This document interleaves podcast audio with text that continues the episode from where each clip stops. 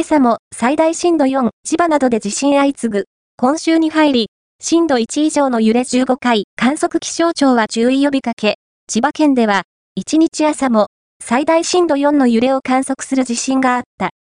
午前5時43分頃、千葉県東方沖を震源とする地震があり、千葉県や埼玉県で最大震度4の揺れがあったほか、東京23区などでも震度3を観測した。